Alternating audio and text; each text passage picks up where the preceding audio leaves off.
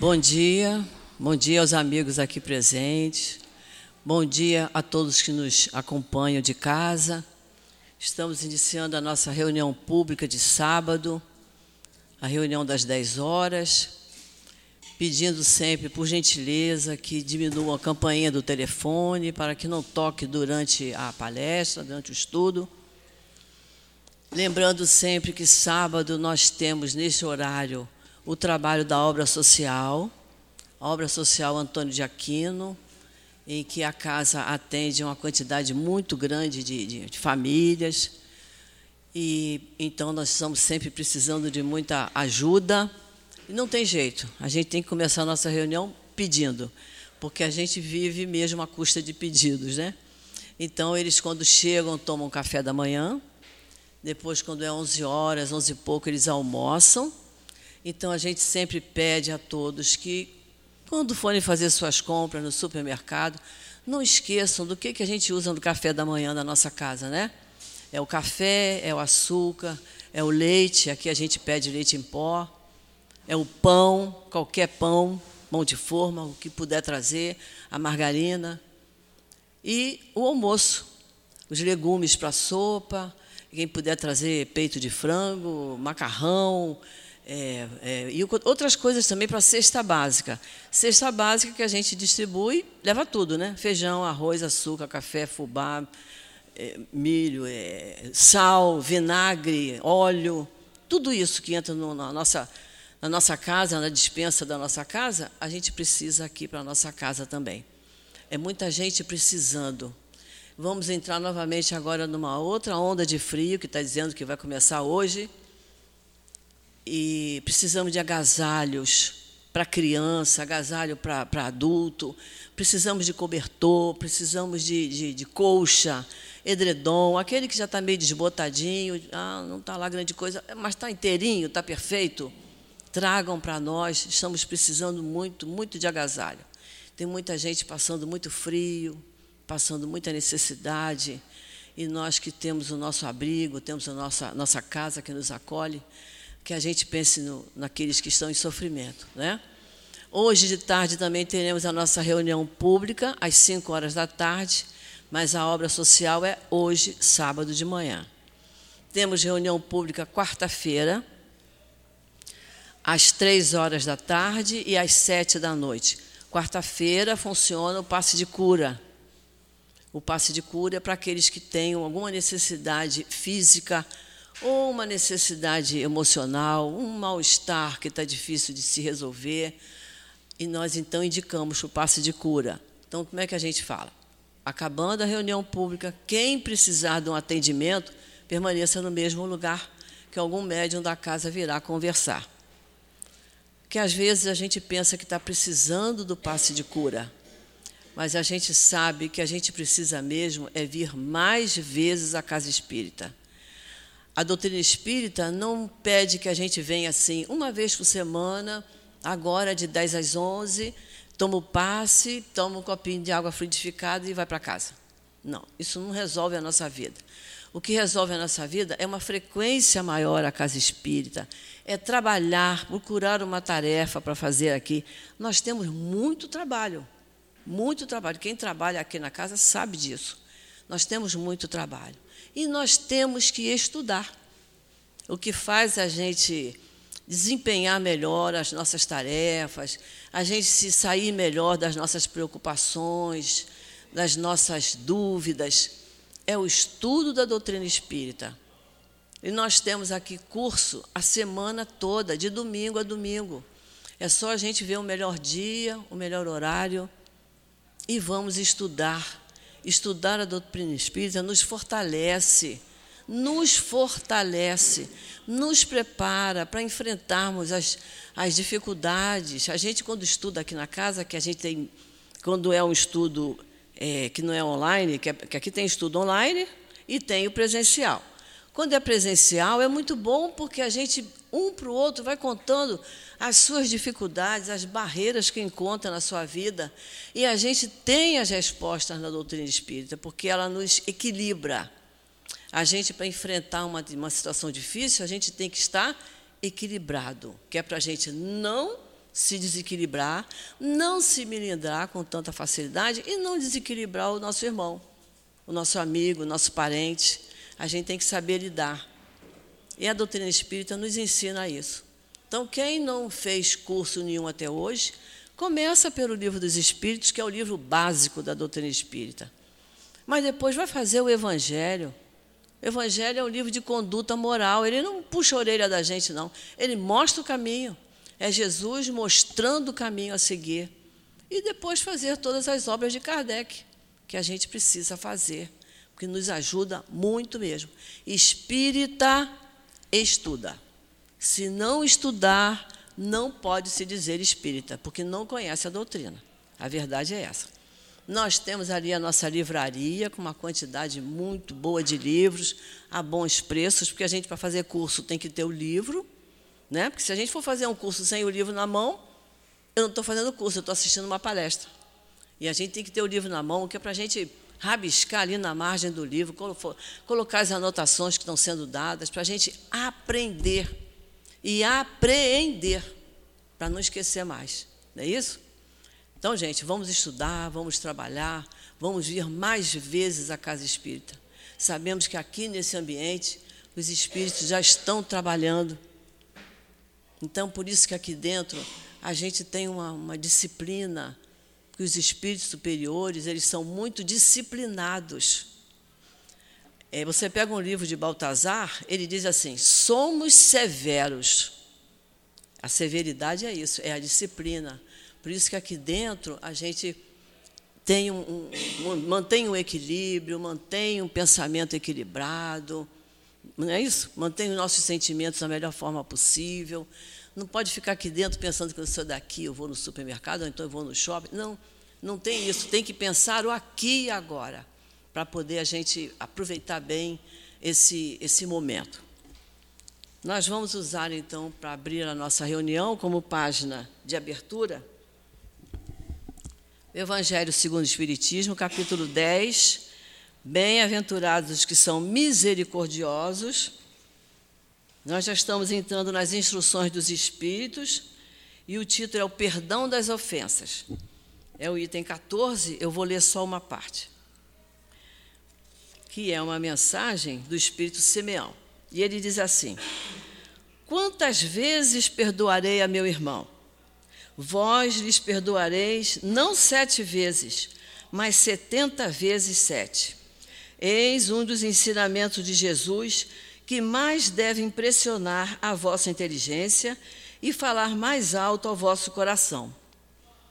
Aprendei essas palavras de misericórdia com as da comparai essas palavras de misericórdia com as da oração tão simples, tão resumida e tão grande em suas aspirações que Jesus deu aos seus discípulos, e encontrareis sempre o mesmo pensamento. Jesus, o justo por excelência, responde a Pedro: Tu perdoarás, mas sem limites. Perdoarás cada ofensa tantas vezes quantas ela te for feita. Ensinarás a teus irmãos o esquecimento de si mesmo, que torna uma pessoa invulnerável contra o ataque, contra os maus procedimentos e as injúrias. Serás manso e humilde de coração não medindo jamais a tua mansuetude. Farás, enfim, o que desejas que o Pai Celeste faça por ti. E não está sempre a te perdoar? Ele conta o número de vezes que o seu perdão vem apagar as suas faltas? Essa lição é para a gente em casa ler o restante, que é muito bom. Capítulo 10, item 14. Vamos então fazer a nossa prece. Vamos fechar os nossos olhos. Querido Mestre, amigo Jesus, estamos aqui, Senhor, reunidos em Teu nome, para mais uma manhã de estudos em torno do Teu Evangelho, em torno dos estudos dados pelos Espíritos amigos através do Livro dos Espíritos. Pedimos, Senhor, as Tuas bênçãos para cada um de nós, as Tuas bênçãos para todos que aqui adentrarem na manhã de hoje para todas as tarefas que estão sendo realizadas nesse momento, que são grandes, valiosas, porque são feitas em teu nome, Senhor. Então, Jesus, abençoa os companheiros que vão nos dirigir a palavra, que eles possam ser intuídos pelo teu amor, para que nós possamos sair daqui mais leves, mais equilibrados do que quando aqui chegamos. Então, Jesus, em teu nome, em nome desses espíritos amigos que aqui trabalham incansavelmente, e em nome de Deus, nosso Pai, que pedimos permissão para iniciarmos a reunião pública da manhã de hoje. Graças a Deus. Hoje a nossa companheira Aline vai nos falar do Livro dos Espíritos. Nós estamos estudando o bem e o mal, e ela vai pegar da questão 638 em diante. Eu vou ler só 638. Kardec pergunta assim aos espíritos: O mal parece algumas vezes ser uma consequência da força das coisas. Tal é, por exemplo, em certos casos, a necessidade de destruição, até do seu semelhante. Pode-se dizer então que haja prevaricação à lei de Deus? E os espíritos responderam: Embora necessário, o mal não deixa de ser o mal. Essa necessidade desaparece, porém, à medida que a alma se depura, passando de uma existência a outra. E então, mais culpado por isso é o homem quando o comete, porque melhor o compreende. Então, que Jesus abençoe a nossa companheira. Obrigada, querida. Bom dia, gente. É sempre um prazer imenso vir aqui. Eu gosto muito da casa, me sinto muito bem aqui, muito acolhida. É, e considerei o, o material de hoje um presente, porque me trouxe muitas reflexões a respeito do que eu li. Né?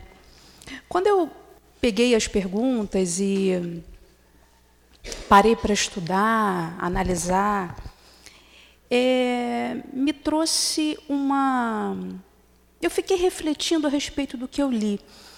E já inicialmente, a partir dessa questão 638, né?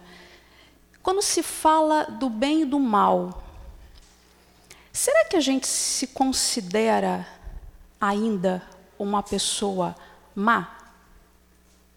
Porque quando a gente fala do bem e do mal, eu tenho ali a bondade e tenho a maldade. Será que eu me vejo, chego, será que eu me vejo como uma pessoa má? Muitas vezes, quando a gente olha e analisa, né, parece que está falando de outra pessoa. Por que não? Maldade não. Eu não sou capaz de fazer certas situações, de vivenciar ou de provocar, né? E muitas vezes nesse processo a gente não se conhece e interpreta diversas situações nas quais a gente vive de uma forma muito mais tolerante, né, quando diz respeito a nós mesmos. Teve uma passagem que André Luiz perguntou ao instrutor o que, que era o mal. E a resposta, ela ficou ecoando dentro de mim, que é fantástica. Ele pediu licença, não ia filosofar e nem trazer nada muito complexo. E ele deu a seguinte resposta: o que, que seria o mal? O mal é a prosperidade, é a felicidade, é o encantamento, é a beleza, é tudo isso, só que para si mesmo. E o que é a bondade? É a prosperidade, é a felicidade, é o encantamento, é a beleza, só que para todos. E aí, quando a gente começa a pensar que então a gente está falando do quê? Do egoísmo. Ah, o quanto que a gente ainda é egoísta, né? O quanto que é muito bom que esteja funcionando para mim, mas que eu tenho que estar no meio dessa, desse processo de vantagem, e seja lá o que for. Quando eu começo a entender que essa bondade ela precisa abranger todos, e muitas vezes não vai nos abranger, eu começo a entender o que, que é doar. A gente vai até falar sobre isso, né? mas tem até uma questão que se fala dessa, dessa, da ideia da caridade. Né? O quanto que é muito mais, eu vou usar esse adjetivo lindo, o quanto que é muito mais lindo você dar aquilo que você nem tem. Diferentemente do que muitas vezes a gente está se desfazendo né, daquelas roupas que a gente nem quer mais, e aí é um, nossa, pelo menos eu organizei meu, meu guarda-roupa e ainda fiz a caridade, eu dei para alguém. E aí o quanto que é proporcionalmente quando eu dou algo que eu preciso, né, e eu ofereço. E aí a gente vai vendo a diferença entre o bem e o mal. Lá na questão seguinte, Kardec fala: não sucede frequentemente resultar o mal que o homem pratica da posição que os outros homens o colocam? Quais nesse caso são os culpados? Alguém te colocou e você, dentro daquela situação, acabou provocando esse mal. E aí a resposta dos espíritos: o mal recai sobre quem lhe foi o causador. Nessas condições, aquele que é levado a praticar o mal pela posição em que seus semelhantes o colocam tem menos culpa do que os que assim procedendo ocasionaram. Mas aqui nem está se falando que deixa de ter culpa. Muitas vezes é desafiador nos mantermos no caminho reto. E aí eu estava querendo trazer uma história porque muitas vezes a gente lê o livro, é claro, é, é interessante, mas quando a gente começa a trazer para a realidade, para a prática, a gente vai entendendo o que, que Kardec está querendo falar e o que, que os espíritos estão respondendo. Tem uma história que é uma história de Rodolfo. Rodolfo era do interior, tinha uma casinha bem simples, plantava milho para se sustentar. Até que num ano específico, a terra não conseguiu retribuir. E a plantação meio que se minguou mesmo, ele não conseguiu nada através, nenhum recurso financeiro através da terra. Eventualmente ele plantava algo para comer, mas a terra foi tão difícil naquele ano de proporcionar algo que nem mesmo para ele comer ele conseguiu. Ele já era casado e a filhinha estava para nascer. Diante daquela situação de escassez, Diante daquela dificuldade imensa, Rodolfo tomou uma decisão: que ele sairia do interior e viria tentar a vida no Rio de Janeiro. Decisão difícil, porque ele não, era, não estava sozinho, viria com a esposa e, com a, e a esposa grávida. Veio com a cara e a coragem, chega aqui com a família, consegue um lugar na comunidade, bem simples, um barraquinho bem pequeno, mas dali com a ajuda de um e outro, ele consegue um emprego temporário numa fábrica. A esposa dá à luz, a vida com muita dificuldade, necessitando de ajuda alheia para que conseguisse inclusive comer. Tinha muita, muita necessidade. E aí ele começa a trabalhar na fábrica sempre mostrando muita boa vontade vontade de aprender, vontade de ajudar e, acima de tudo, de colaborar para que aquilo ali funcionasse. Muitas vezes a gente é tão egoísta que a gente não importa o que está fazendo, não é para mim, eu vou fazer o básico, vou receber meu salário. Mas Rodolfo não tinha essa atitude. Ele tinha uma preocupação em cuidar do que era do outro. Eu friso isso porque muitas vezes a gente sutilmente não percebe que o nosso egoísmo nos domina tanto que às vezes a gente não tem essa preocupação. Lida com algo do outro como se fosse do outro, não é problema meu. O meu, sim, eu vou cuidar melhor. Mas Rodolfo tinha já essa delicadeza de olhar e entender o processo. Né, o quanto que ele queria ajudar e estava ali para colaborar, não só com o dono da fábrica, mas com todos que estavam à sua volta. A mulher tem. A filha nasce, dá à luz, e aí ele começa a perceber que, que o bebê precisa, tem uma necessidade de fazer um exame específico, uma doença que começava a surgir, e aí ele começou a ficar muito desesperado, porque é, é, ele não conseguia, não conseguiria fazer esse exame na rede pública.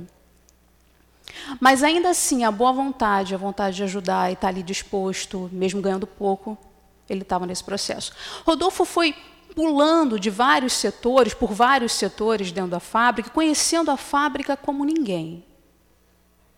A filhinha crescendo, mas ainda com a necessidade de fazer o exame. Ele precisava ter uma forma de ganhar um pouquinho mais. Mas ele não sabia como. Pensou em pedir adiantamento de salário, mas e aí, como é que ele iria comer depois?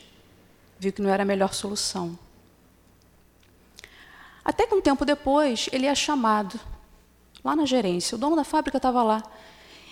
E aí vira-se para Rodolfo e fala: Rodolfo, amanhã chegará um carregamento com algumas caixas.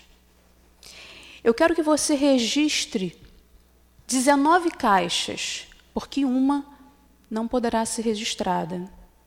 Eu quero saber se eu posso contar com você. Ele parou, pensou, mas por que, que aquela caixa não poderia ser registrada?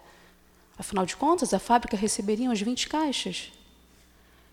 E aí ele ficou meio vacilante. E aí a pessoa que falava com ele virou e falou o seguinte: pensa, pensa se você está comigo ou não. Me dá uma resposta amanhã de manhã, porque no final do dia as caixas estarão aqui e eu preciso da tua colaboração. Ele foi para casa. Ah, aliás, tem um detalhe importante. Se ele começasse a participar desse processo, o salário dele melhoraria. E a solução de buscar, assim, de conseguir o exame para a filha, talvez estivesse ali. Mas ele entendeu que ali existia uma mensagem velada. Tinha algo errado. Afinal de contas, por que, que uma caixa não poderia ser registrada? Chegou em casa, levou o problema para a esposa, e ambos ficaram debatendo o que queriam fazer naquela situação. Afinal de contas, eles precisavam do dinheiro. Fazendo o exercício de se colocar no lugar de Rodolfo, muitas vezes a gente até faz um processo mental de entender, talvez seja essa ajuda que eu estivesse precisando realmente. Eu fiz oração e pedi ajuda, tá aí, o dinheiro vem, ele veio. Mas qual seria o custo desse aumento salarial? E aí Rodolfo se viu numa encruzilhada. O que, que ele ia fazer? Que decisão tomar?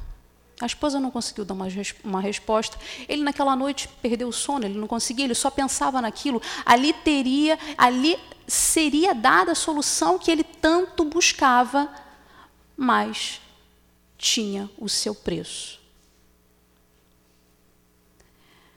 O que, que você faria no lugar do Rodolfo? Deixaria sua filha sem o exame necessário? E aí a gente muitas vezes acha que está muito na ideia. A vida vai testando a gente em várias situações. Mas aí chegou o dia seguinte, Rodolfo tinha que dar uma resposta. Foi chamado à sala. Sentou de frente a quem era o dono da fábrica, aliás, alguém que representava, é, o representante como dono da fábrica, e aí, e aí, Rodolfo, qual foi a sua decisão? Você está comigo ou não está comigo? Rodolfo abaixa a cabeça, levanta. A imagem da filha vem à mente. E o que, que ele responde? Desculpa, eu não posso fazer isso. Ué, Rodolfo, mas você não está precisando de um aumento de salário? Eu tenho escutado aí que você está aí desesperado e tal. Essa é a tua chance, você vai perder essa chance? Eu vou perder essa chance, desculpa. E aí, de repente, o cara pega um papel. Rodolfo, você é o nosso novo coordenador. Porque eu precisava de alguém assim, com esse nível de ética para trabalhar aqui dentro. E ele para, olha e descobre que ele realmente iria conseguir um aumento salarial. Mas o custo ia ser com uma consciência tranquila diante de algo que a vida colocou ali como um teste e ele havia passado. E aí eu pergunto, gente, quantos testes nós vivemos ao longo da nossa vida? São muitos. A gente tem a percepção de observar o quanto a gente é desafiado no nosso ponto fraco.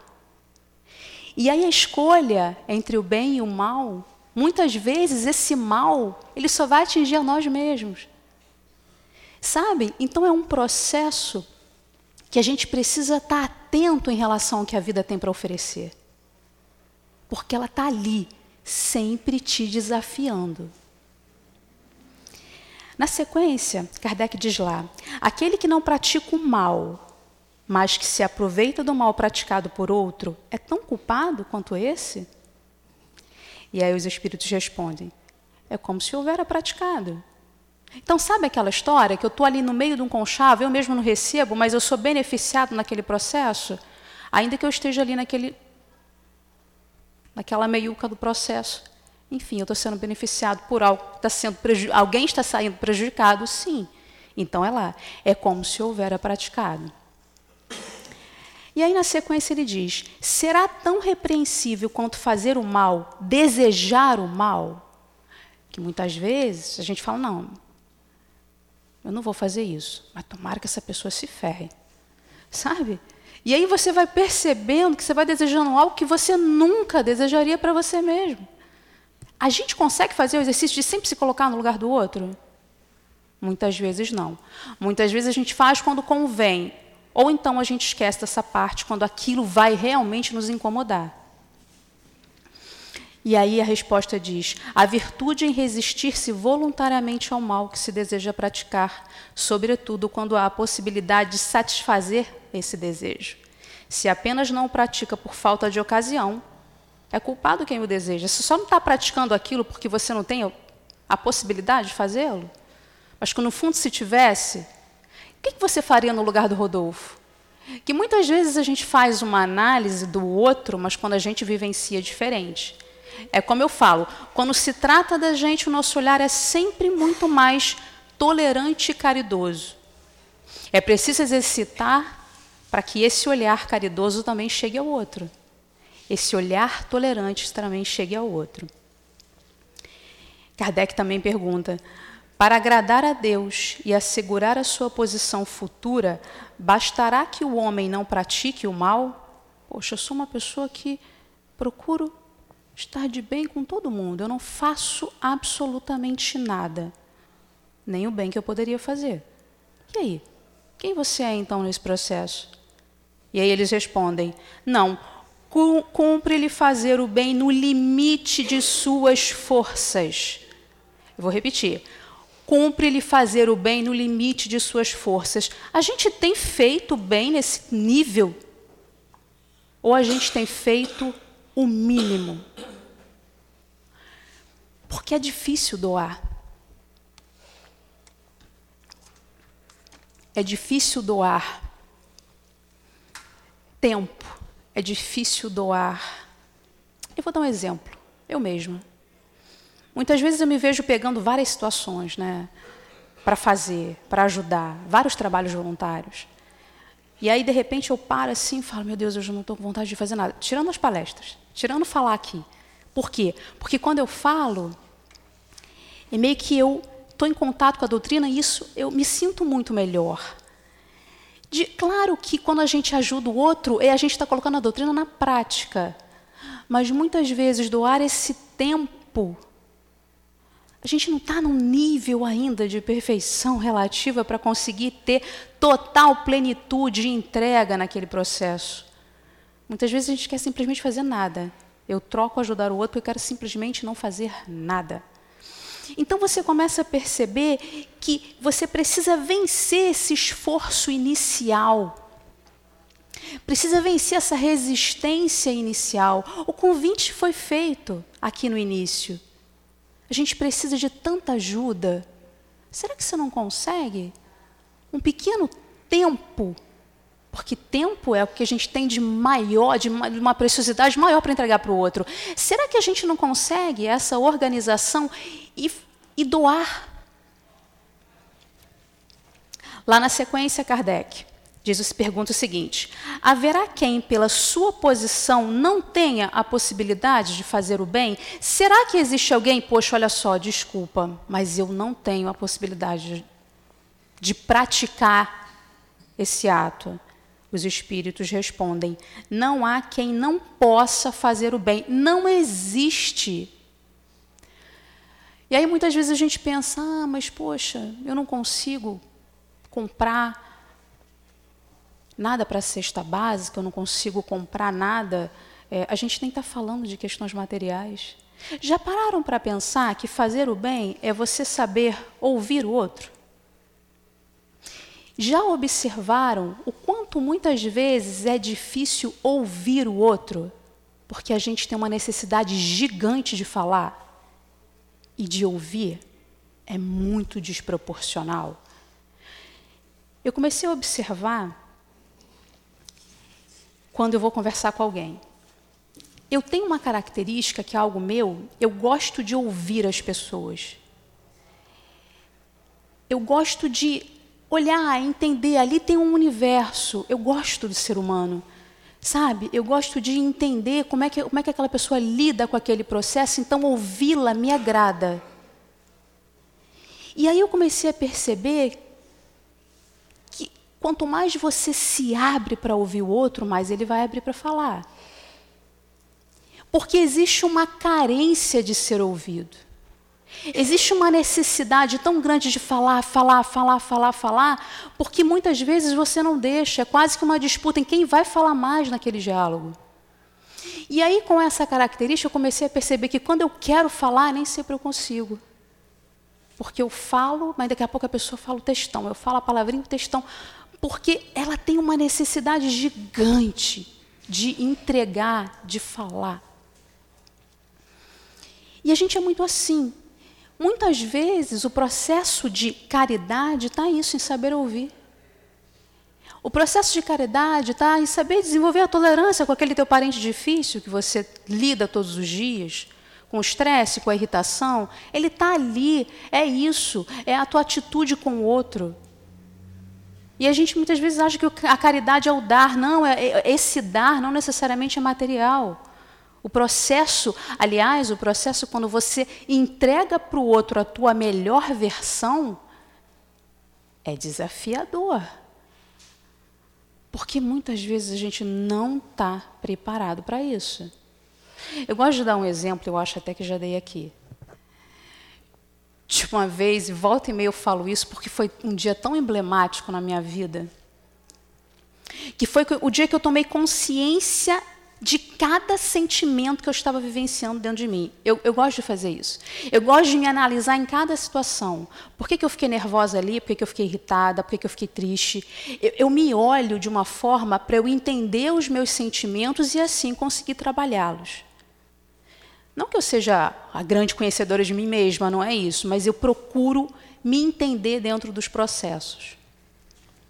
E aí, numa situação, eu havia combinado de sair em um determinado horário e aí acabou acontecendo um problema, eu me atrasei e eu tinha um compromisso para cumprir. E, aqui, e aí, assim, eu sou muito neurótica com horário, né? É, é, eu não consigo, é, assim, se tem um horário, eu vou, enfim, eu vou chegar, eu vou chegar mais cedo, eu vou, aquilo me incomoda e aí vai me levando a um extremo de ficar irritada quando eu não consigo cumprir aquele horário.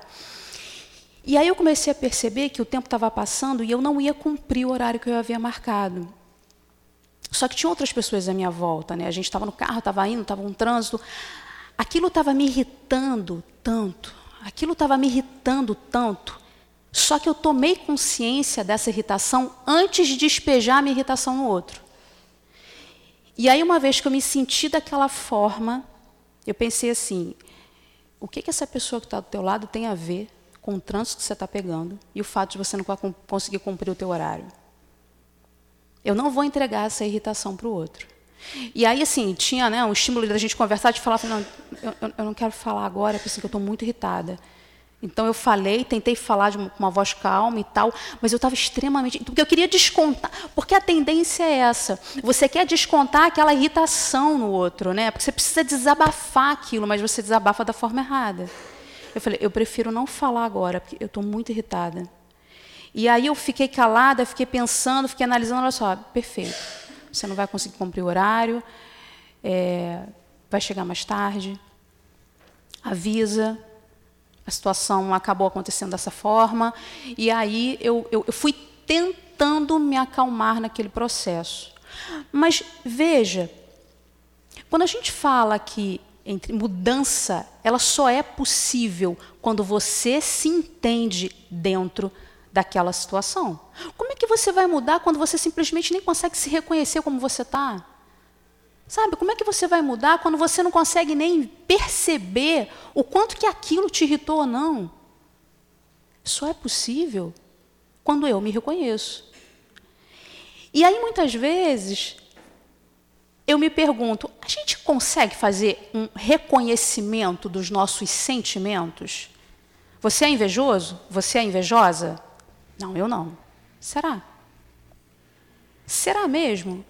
Ou então tem algumas características que elas são tão duras de a gente descobrir dentro de nós que eu nem me reconheço assim. Sabe? Então, quando eu começo a me reconhecer desse jeito, eu consigo assim trabalhar. Tem uma, uma palestra que eu assisti do Rossandro, Rossandro Klinger. Ele é um psicólogo, orador espírita, adoro. E tem um, um, um trecho, até no, no, no YouTube, que ele fala quando ele se reconheceu invejoso que o companheiro de trabalho, não lembro, acho que tinham comprado um carro, e ele começou a fazer de tudo para ter um carro melhor, ou ter o mesmo carro, etc. Ele se incomodou com o fato do cara ter aquele carro. Então ele começou a fazer de tudo, a fazer contas, cálculos, para ter, na tentativa de conseguir a mesma coisa. E aí, no final daquele final de semana que ele passou agoniado com aquilo, ele percebeu, peraí, eu estou com inveja disso. Gente, dói quando a gente se percebe, quando a gente olha as nossas imperfeições, dói. Dói porque a gente está aqui estudando, dói porque a gente está lendo o Evangelho, que a gente está ali em contato com essa doutrina linda e começa a perceber que não consegue fazer o que está aqui. Dói. Mas eu só vou começar a mudar quando eu me reconhecer assim. Não tem outro jeito. Esse é o processo. Mas dói. Por quê? Por que, que dói? Porque eu já entendo o que eu tenho que fazer na teoria. Mas quando chega na prática, é muito complicado. A espiritualidade me desafiou alguns anos atrás algo que eu sei que é um desafio para mim. Quando eu vi o contexto, depois que passou e eu analisei, eu pensei assim: sério, pessoal? Vocês achavam que eu ia conseguir passar nisso? Gente. E aí eu só consegui enxergar o todo depois que eu fiz uma análise a respeito do que eu vivenciei e que eu falhei. Então, quando eu olho a minha falha naquele processo, dói. Ah, dói. E aí, quando eu me reconheço daquele jeito, nossa, eu ainda sou assim. Eu sou. E é ainda mais desafiador quando eu venho falar do Evangelho. E aí eu pego aquela minha falha e às vezes eu tenho que falar. Gente, a gente não pode fazer isso, a gente não tem que ser assim, a gente tem que ser assado.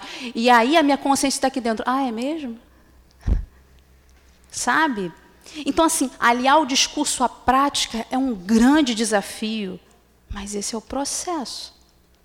É assim que a gente sai daqui muito melhor. Agora, eu acho que muito melhor é a gente reconhecer que ainda tem isso. Então, que a gente se reconheça invejoso, que a gente se reconheça egoísta, sim, egocêntrico, enfim, cada um vai ter lá aquele pontinho para ser trabalhado. Afinal de contas, a gente está no mundo ainda de provas e expiações. E ali, na sequência, Kardec pergunta. Quando o homem se acha, de certo modo, mergulhado na atmosfera do vício, aquela situação ali que ele está, né? O mal não se lhe torna um arrastamento quase irresistível? Quando ele está ali mergulhado naquela situação? A resposta dos espíritos: arrastamento, sim, irresistível, não. Então, por mais que você esteja ali naquele meio e que tudo esteja funcionando para dar errado, você vai ter sempre a escolha de fazer diferente. Sempre. E por isso que muitas vezes a gente vê exemplos de pessoas da comunidade e que teria tudo para dar errado no meio do tráfico, com toda facilidade, escolhem caminhos opostos, se destacam, conseguem uma boa carreira profissional e saem dali vitoriosos de si mesmos. E aí, ainda servindo de exemplo para todos que estão ali: olha, é possível. Agora, é difícil pra caramba. E a gente não tem a menor noção daquela realidade. É muito fácil daqui falar isso. Quero ver enfrentar o dia a dia daquela situação. Aí sim é um grande desafio. Né?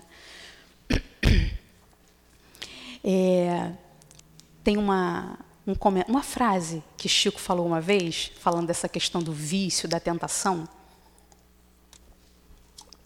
Que Chico disse o seguinte: tentação é como correr de um cachorro grande e tá doido para ele te alcançar.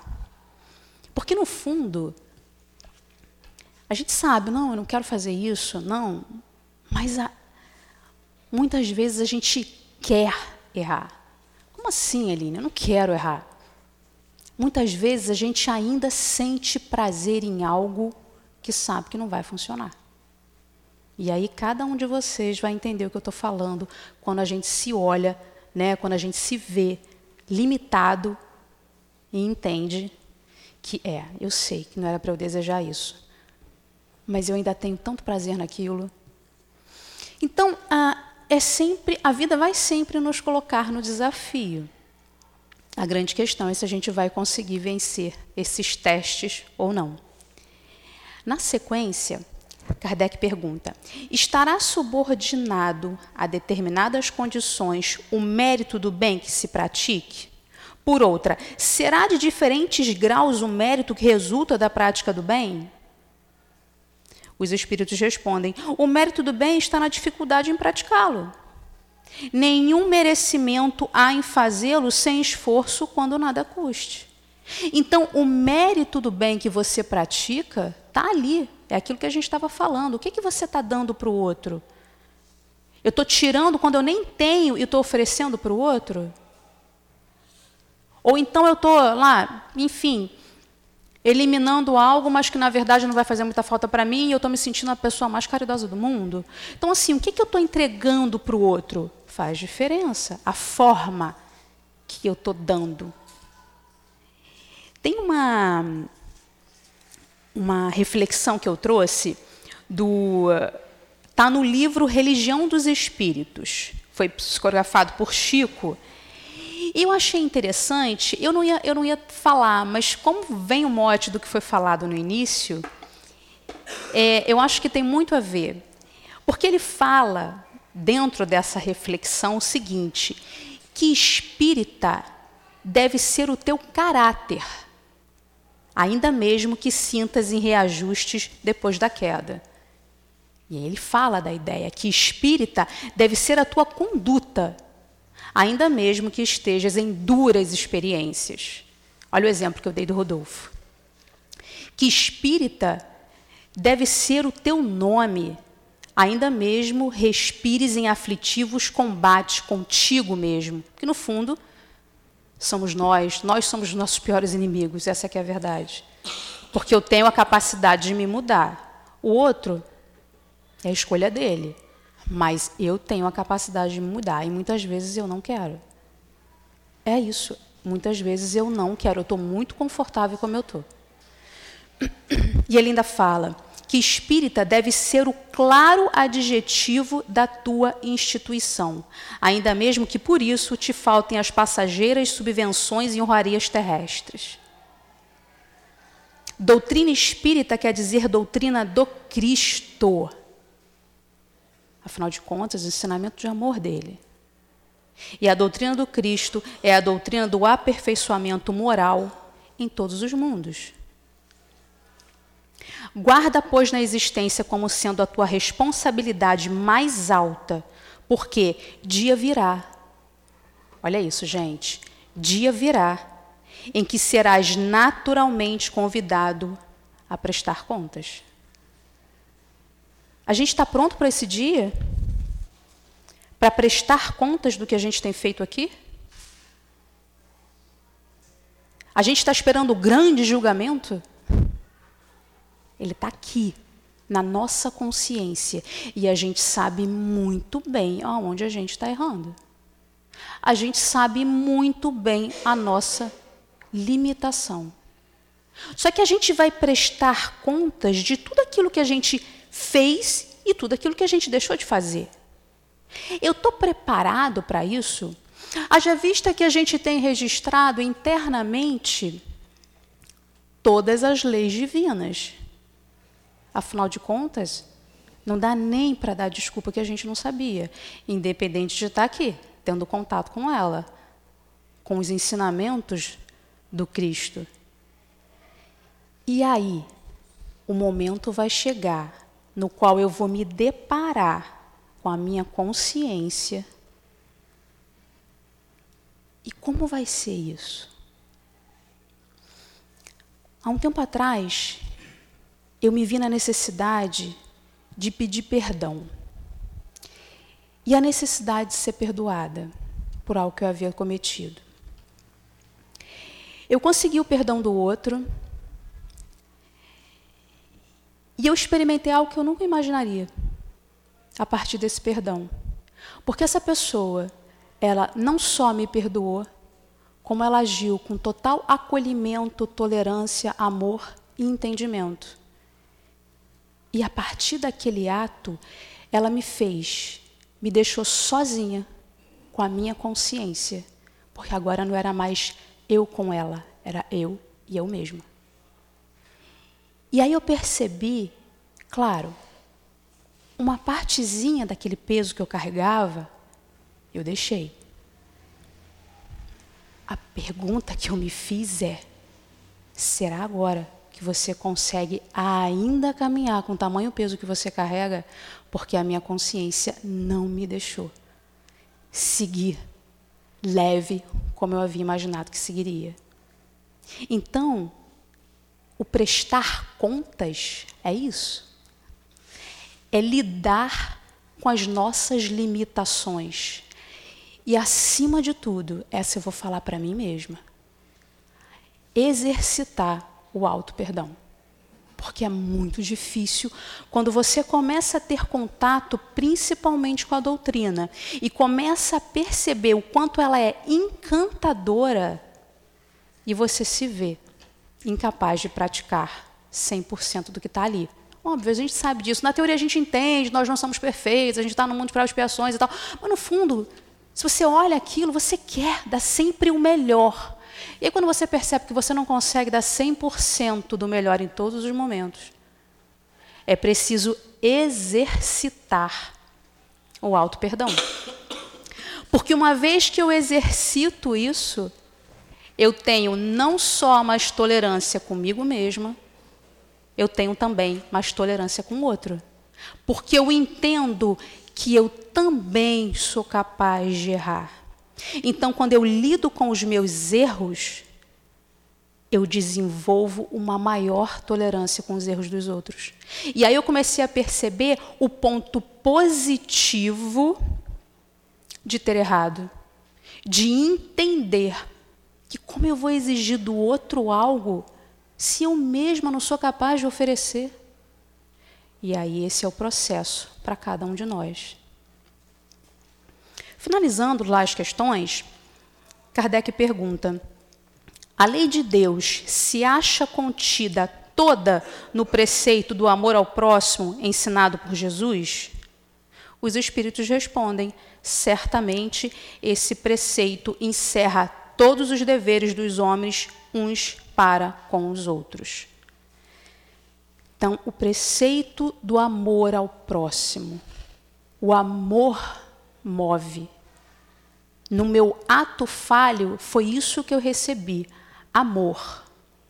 Então agora o meu processo é olhar com amor para mim mesma e entender que eu também estou a caminho. Estou dando um exemplo, estou me colocando no processo ou no exemplo para que a gente comece a entender a complexidade de se reconhecer errado, de se reconhecer limitado, mas com potencialidade. Porque se eu já me reconheço assim, eu consigo trabalhar isso. Imagina se eu digo, não, mas eu não sou assim. Ah, não, isso. Não, eu não tenho esse problema. Se eu nem consigo olhar, eu vou, eu vou trabalhar o quê? Eu não me reconheço desse jeito. Então eu vou entender que eu não preciso trabalhar nada ali em relação a seja N questões que a gente tem internamente. Lá na última questão, Kardec pergunta: Que pensais da divisão da lei natural em dez partes, compreendendo as leis de adoração, lei de trabalho, lei de reprodução, lei de conservação, destruição, sociedade, progresso, igualdade, liberdade e, por fim, justiça, amor e caridade. E aí os espíritos respondem que essa divisão da lei de Deus em dez partes é a de Moisés e da natureza a abranger todas as circunstâncias da vida. E aí eu destaquei uma, uma parte dessa resposta que eles dizem o seguinte: A última lei é a mais importante por ser a que faculta ao homem adiantar-se mais na vida espiritual, visto que resume todas as outras. Qual é a última lei que resume todas as outras? A que eu falei, que é a de justiça, amor e caridade. Olha o amor aí novamente. Então, quando eu me reconheço, olho, analiso, entendo as minhas falhas, eu assim também vou exercitando o alto amor. Eu trouxe uma letra de uma música. Ela é muito inspiradora. Tem a história da cantora, ela não é muito conhecida. Tem a história dela no YouTube. É, e a letra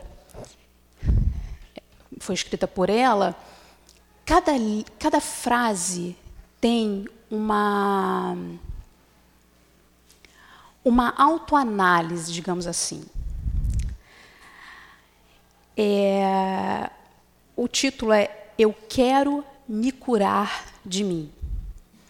Achei que era pertinente trazer, já que a gente está falando, né, o bem e o mal, de falhas, do processo que a gente está, o quanto que a gente está caminhando, né, e aí, é, ela começa falando o seguinte: que sou a maldade em crise, sou a maldade em crise, tendo que reconhecer as fraquezas de um lado que nem todo mundo vê. Fiz em mim uma faxina e encontrei no meu umbigo o meu próprio inimigo, que adoece na rotina. Eu quero me curar de mim. O ser humano é esquisito, armadilha de si mesmo. Fala de amor bonito e aponta o erro alheio. Vim ao mundo em um só corpo, esse de um metro e sessenta, devo a ele estar atenta, não posso mudar o outro. Vou pequena e pianinho fazer minhas orações. Eu me rendo de vaidade que destrói as relações. Para me encher do que importa, para me encher do que importa, preciso me esvaziar minhas feras encarar, me reconhecer hipócrita. Sou má, sou mentirosa, vaidosa e invejosa. Sou mesquinha, grão de areia, boba e preconceituosa. Sou carente, amostrada, dou sorriso e sou corrupta. Malandra, fofoqueira, moralista, interesseira, e dói, dói, dói me expor assim. Dói despir-se assim. Mas se eu não tiver coragem para enfrentar os meus defeitos, de que forma, de que jeito eu vou me curar de mim? Que a gente aprenda a se olhar e entender que se eu não me reconhecer ainda falho, eu não vou conseguir trabalhar essas minhas limitações. E para finalizar, está batendo o horário, eu trouxe um cordel. Ah, um detalhe: essa letra foi escrita por Flaira Ferro. A música está lá no YouTube, é linda e a letra inspiradora. Quem quiser. E aí, para fechar, eu queria trazer um cordel que eu sempre gosto, é, que é de Braulio, onde ele diz que ele é um aprendiz. Acho que já tive a oportunidade de trazer, mas é sempre bom relembrar. E ele diz o seguinte: só, sendo eu um aprendiz, a vida me ensinou que besta é quem vive triste lembrando o que faltou magoando a cicatriz e esquece de ser feliz por tudo que conquistou. Afinal, nem toda lágrima é dor, nem toda graça é sorriso, nem toda curva da vida tem uma placa de aviso. E nem sempre o que você perde é de fato um prejuízo. O meu, o seu caminho não são muito diferentes. Tem espinho, pedra, buraco para mode atrasar a gente. Mas não desanime por nada, pois até uma topada empurra você para frente. Tantas vezes parece que é o fim, mas no fundo é só o recomeço. Afinal, para poder se levantar, é preciso sofrer algum tropeço. É a vida insistindo em nos cobrar uma conta difícil de pagar, quase sempre por ter um alto preço. Uma pequena mudança às vezes traz esperança e faz a gente seguir. Continue sendo forte. Tenha fé no Criador. Fé também em você mesmo. Não tenha medo da dor. Siga em frente o seu caminho e saiba que a cruz mais pesada o Filho de Deus carregou e com espinhos. Obrigada, gente. Nós é que agradecemos. Obrigada. Tá, Aline? Obrigada, Pelo, pelas reflexões que você trouxe para nós tão valiosas. E vamos passar a segunda parte da nossa reunião, que é dedicada ao trabalho de passe. Pedimos aos médiuns que se coloquem. Enquanto nós outros que vamos tomar o passe, vamos nos acomodar da melhor maneira possível em nossa cadeira Vamos fechar os nossos olhos. Vamos lembrar que temos um anjo da guarda junto de nós, ouvindo as nossas súplicas. Jesus querido, é chegada a hora do passe, Senhor, e nós te pedimos as tuas bênçãos para esse trabalho de amor. Que possam os mentores estarem junto dos médiuns para que haja transmissão de fluidos de paz, de saúde física, de saúde emocional de tudo que necessitamos, Senhor. Abençoa, Jesus, esta hora, a hora do passe.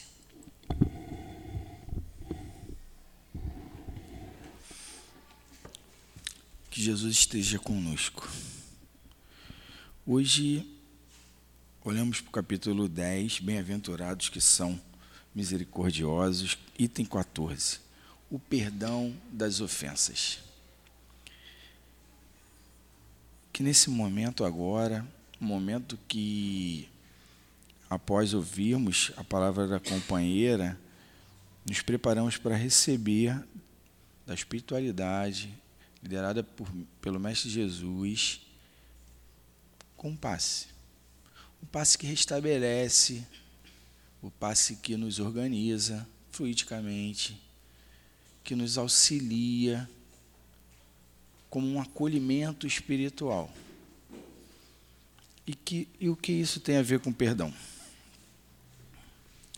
E aí vamos a Jesus, como sempre. Jesus falando a Pedro: Tu perdoarás, mas sem limite. Perdoarás cada ofensa tantas vezes quantas elas te foi feita. E que momento melhor para lembrarmos do perdão que não na hora que pedimos perdão.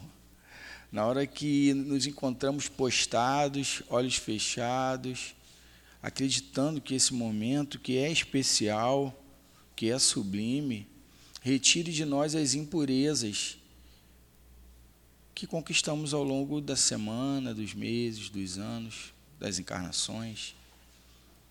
Que possamos refletir acerca do Mestre Jesus, que perdoou a todos, não julgou ninguém. Mas vamos voltar ao perdão a nós mesmos. Quando eu perdoo o outro, eu esvazio um pouco do pote de dor que está em mim me libero para receber a benesse do passe, da prece, o auxílio do meu guia espiritual. Aciono o canal direto com o Mestre Jesus. Precisamos entender o que o perdão das ofensas, além de lembrar que quando nos sentimos na condição de perdoar, é porque em algum momento fomos afetados no nosso orgulho, na nossa vaidade, ou na falsa pretensão de ser melhor que o outro, ou estar em estágio melhor que o outro. Que a gente possa refletir um pouco, mas, sobretudo, com alto perdão. O perdão que eu direciono ao outro, ele começa em mim. Ele começa eu entendendo que sou um espírito. Espírito com uma caminhada longa, dura, com sofrimento presente, com angústias que batem a porta diariamente e que talvez, esvaziando um pouquinho do amargor do pote que a gente guarda com muito carinho, daquela fala dura do companheiro há 15 anos atrás, que a gente repete todo dia das mães, todo Natal, que a gente possa esvaziá-lo, encher de açúcar, encher de um açúcar do amor do Mestre Jesus, que a gente possa encher de uma forma que a gente pensa para a gente. A nossa companheira falou tão bem, né? A gente é tão bonzinho com a gente mesmo, né? A gente sempre merece o perdão, ou a gente nunca quis ferir o outro, a nossa palavra sempre teve uma intenção boa no momento ruim. Mas não. Vamos olhar com quem tem que estender ao outro o perdão porque quer se livrar da angústia que vive aprisionada à dor que causa no outro, com a palavra, com o ato, com o sentimento. Isso não vale só para os da nossa casa. Isso vale para o vizinho, isso vale para o companheiro da casa espírita, isso vale para o político, isso vale para todos. Não importa em que posição estejam. A gente possa aliviar um pouco o nosso coração, mas sempre pensando em Jesus. Quando falamos somos cristãos, o exemplo vem do Mestre Jesus. E que esse exemplo fique conosco, nos envolva agora e sempre.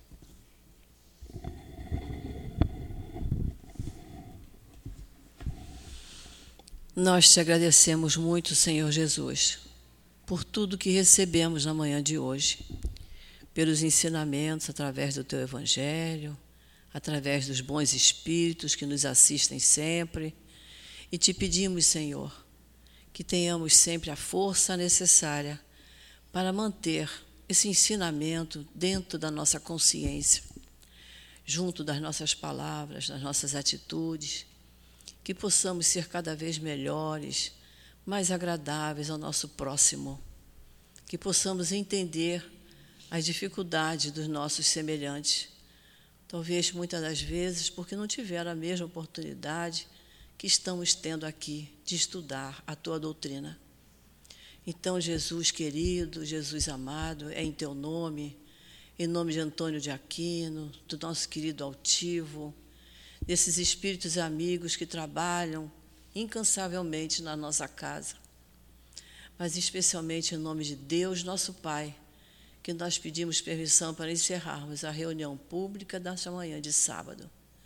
Que tu possas nos abençoar, Senhor, agora e sempre. Graças a Deus.